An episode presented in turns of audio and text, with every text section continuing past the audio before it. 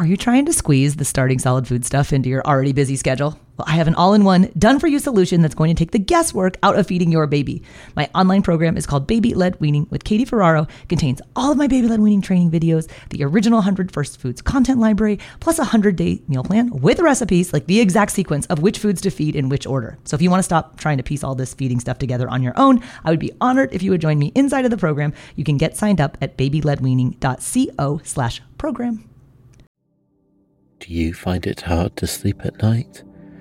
Then the Calm Cove podcast can help you sleep deeply all night long. Calm Cove has deeply relaxing meditation music and ambient sounds like ocean waves and crackling fires. All of our episodes are designed to help you relax and to fall asleep fast. Calm Cove is brought to you by the team behind Sleep Cove the sleep podcast that consists of spoken word hypnosis, meditation, and stories. So if you want to listen to a beautiful soundscape tonight, search for Calm Cove on Apple Podcasts or Spotify and see how we're helping millions of people relax and go to sleep every night. When it comes to making meats safe for your baby to eat, I always say if you can shred the meat between your fingers and your thumb, then it's safe for the baby to eat with their gums. But steak and pork chops, they do not pass that test. I will not offer them to babies because those foods are a huge choking hazard. Hey there, I'm Katie Ferraro, registered dietitian, college nutrition professor, and mom of seven specializing in baby led weaning. Here on the Baby Led Weaning Made Easy podcast, I help you strip out all of the noise and nonsense about feeding leaving you with the confidence and knowledge you need to give your baby a safe start to solid foods using baby led weaning.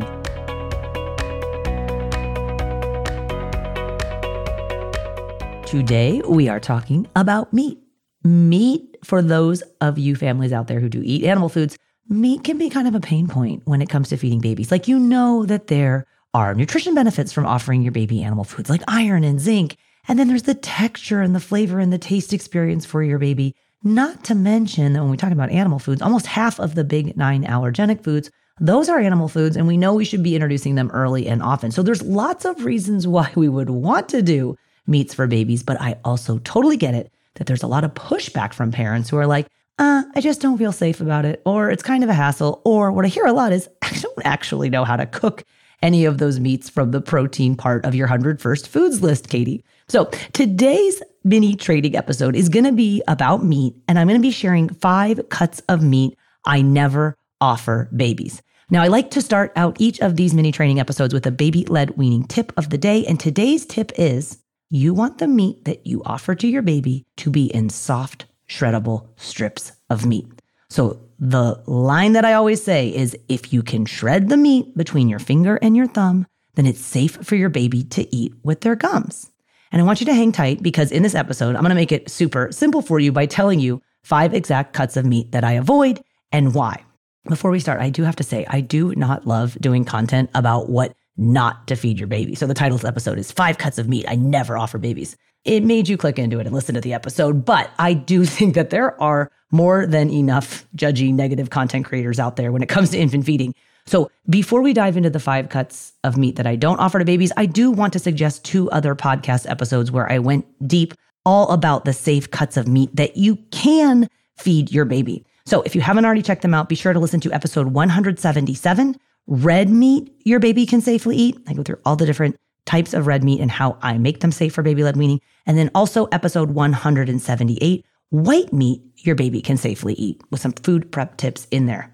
If you have my 100 First Foods list, the protein section has 20 different protein foods. We have it split into 10 animal foods and 10 plant based protein foods that you can make safe for your baby if you need ideas of protein foods in moderation that your baby can eat. If you do not yet have a copy of my 100 First Foods list, I give it away to everybody on my free weekly workshop called Baby Led Weaning for Beginners. You can sign up for this week's workshop times and grab a copy of your 100 First Foods list if you go to babyledweaning.co. So, with no further ado, let's get started. Five cuts of meat that I never offer babies and why. First up is steak. You guys, steak is a solid piece of meat. If you had dentures and I took your dentures out and gave you a piece of steak, could you eat it? If you were a baby and you didn't have teeth and I gave you a piece of steak, could you eat it? No. And for those of you who have toddlers, you also know that steak is a very challenging food for them to eat, and they've been eating for months and months. Steak is a cut of beef, okay?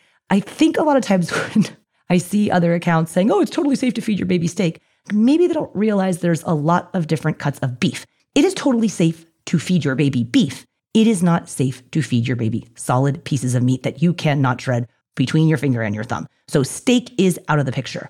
I do lots of different cuts of beef, though. I think beef is a wonderful food for babies to eat. Two of my favorite cuts of beef are chuck roast, really cheap too, super easy to make, nice, soft, shreddable cuts of meat. And brisket is another one that I absolutely love. Hey, we're going to take a quick break, but I'll be right back.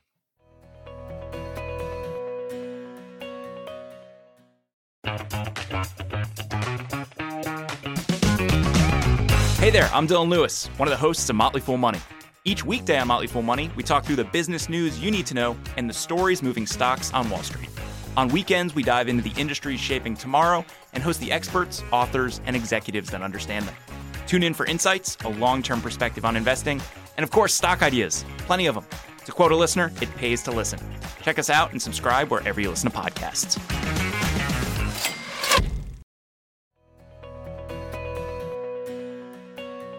I also do ground beef from time to time. Actually, one of the most trafficked articles on our website is an article about five BLW recipes using ground beef. This works for all sorts of ground meat. I'll link that up in the show notes, which you can find at blwpodcast.com slash 283. So number one, I don't do steak, but I got lots of other ways that you can make beef safe for your baby to eat. Kind of along the same lines as number two, pork chops. I love pork as a meat for babies but I like the fattier cuts of meat, of all the cuts of meat, right? Fat equates to moisture. When you cook a fatty meat and that fat liquefies, it lubricates the protein strands and makes it easier for your baby to swallow. But a pork chop, okay, is incredibly lean. It's almost 100% pure protein with no fat. That's not the type of meat that we want to offer to babies. Pork chops, similar in texture to steak, right? You can't easily shred it between your finger and your thumb. It is not safe for your baby to eat with their gums. But I got lots of other ways to make pork safe. Two of my favorite cuts of pork, pork shoulder or pork butt roast, makes those nice, soft, shreddable strips of meat that your baby can safely eat. But steer clear of the pork chops. Third on the list of the five cuts of meat that I never offer babies are chicken or turkey breast. So, chicken or turkey being in the poultry family. Love poultry for babies, but I stick to the darker cuts, right? The legs, the wings, the thighs, with that nice fatty content that helps make it safer for your baby to swallow. I don't care how good of a cook you are. Your chicken breast or your turkey breast is always going to be on the dry side. And when your baby is just learning how to handle textures that aren't breast milk or formula, we don't want to push them too hard by forcing them to eat a super dry meat that they're not going to be easily able to munch, chew, move around their mouth, spit it out if they need to. So I steer clear of chicken or turkey breast and instead stick to the legs, the wings, or the thighs when you're doing poultry. Fourth on the list, lamb. I always do lamb on day four of baby led weaning. In my 100 First Foods program, we follow my five step feeding framework and we introduce five new foods per week a new fruit on Monday, vegetable on Tuesday, a starchy food on Wednesday, a protein food on Thursday, and then an allergenic food on Friday. I always go wild with lamb on week one, just to show you that even if it's a food you're not comfortable making or you don't make it that often, you can make these foods safe for your baby to eat. But when it comes to lamb, I no longer offer stew meat to babies. And I've told this story a number of times, but about a year ago, we were working with actually, it was our virtual assistant, Geneva. She lives in San Diego, and we were working with her baby, and we were doing baby led weaning on a boat because this family lives on a boat in a small space. And I, I was showing you all these different ways to make foods in small space kitchens if you're not like a big cook or you don't have a lot of resources in your kitchen. I mean, they definitely did not on the boat. And we did lamb stew meat, and it just doesn't get moist enough. It doesn't get soft enough, and the pieces aren't long enough for the baby to pick up. And this particular baby, baby Skylar, this is as close as a baby has ever come to choking on meat that I've worked with. And I realized it was because the stew meat really is not the ideal cut of meat for lamb. So I learned from my mistake. And from there on out, I'm also kind of cheap and stew meat is way cheaper than leg of lamb roast. But at this point, I am willing to cough up the extra dough for a leg of lamb roast. I love lamb roasts because, again, really fat makes longer strips of fattier cuts of meat. Stew meat, you know, you need to cook it low and slow for a long, long period of time because it's a very tough cut of meat. I just don't feel comfortable doing stew meat anymore for baby. So I'm sticking to the fattier cuts that I know make those longer, nice strips of shreddable meat. Hey, we're going to take a quick break, but I'll be right back.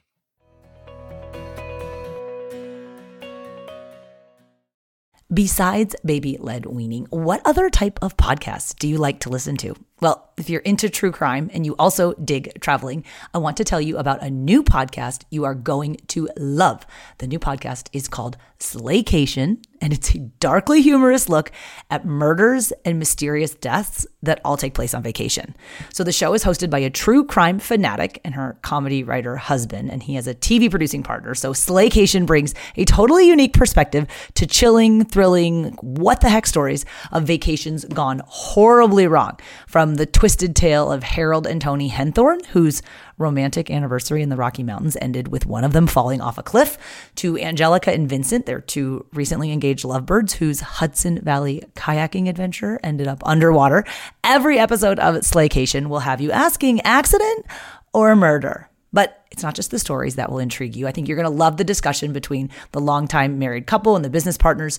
They also happen to be an Emmy nominated TV producers Every episode of Slaycation also includes humor and takeaway and travel tips that are going to keep your next family vacation from becoming your last. So if you're ready to pack your body bags, Slaycation is available on all major podcast platforms. Search for Slaycation on Apple Podcasts, Spotify, or wherever you get your podcasts.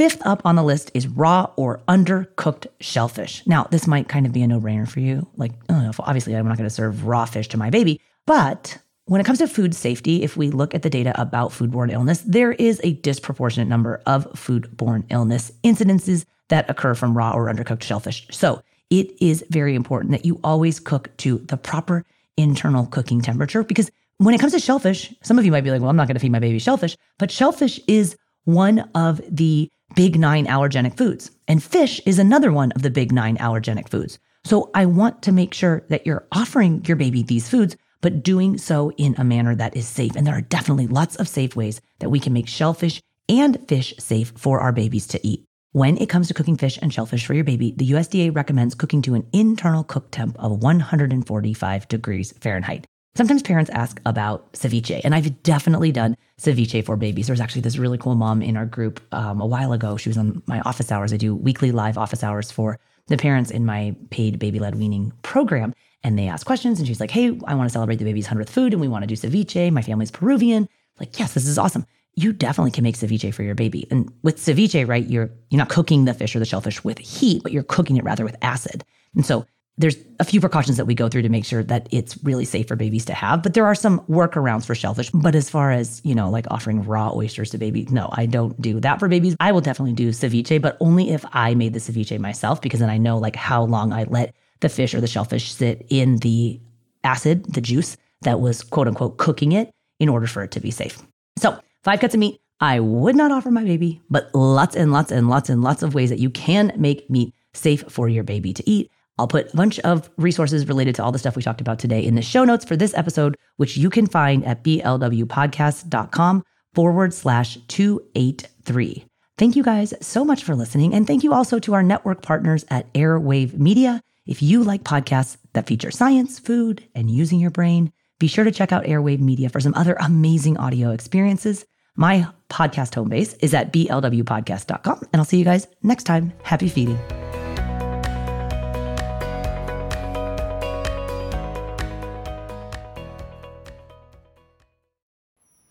At a time when change is constant and we are pulled in far too many directions, we need a way to stay present to life and to increase our ability to remain calm, think clearly, and maintain our well being. Many studies indicate mindfulness improves our mental, emotional, and physical health. On a mindful moment with Teresa McKee, you can learn how to practice mindfulness and enjoy its many benefits. Tune in for guided meditations and to hear tips and advice from some of the most respected experts in the fields of mental health and mindfulness. The world truly can be a better place. It all starts with a mindful moment.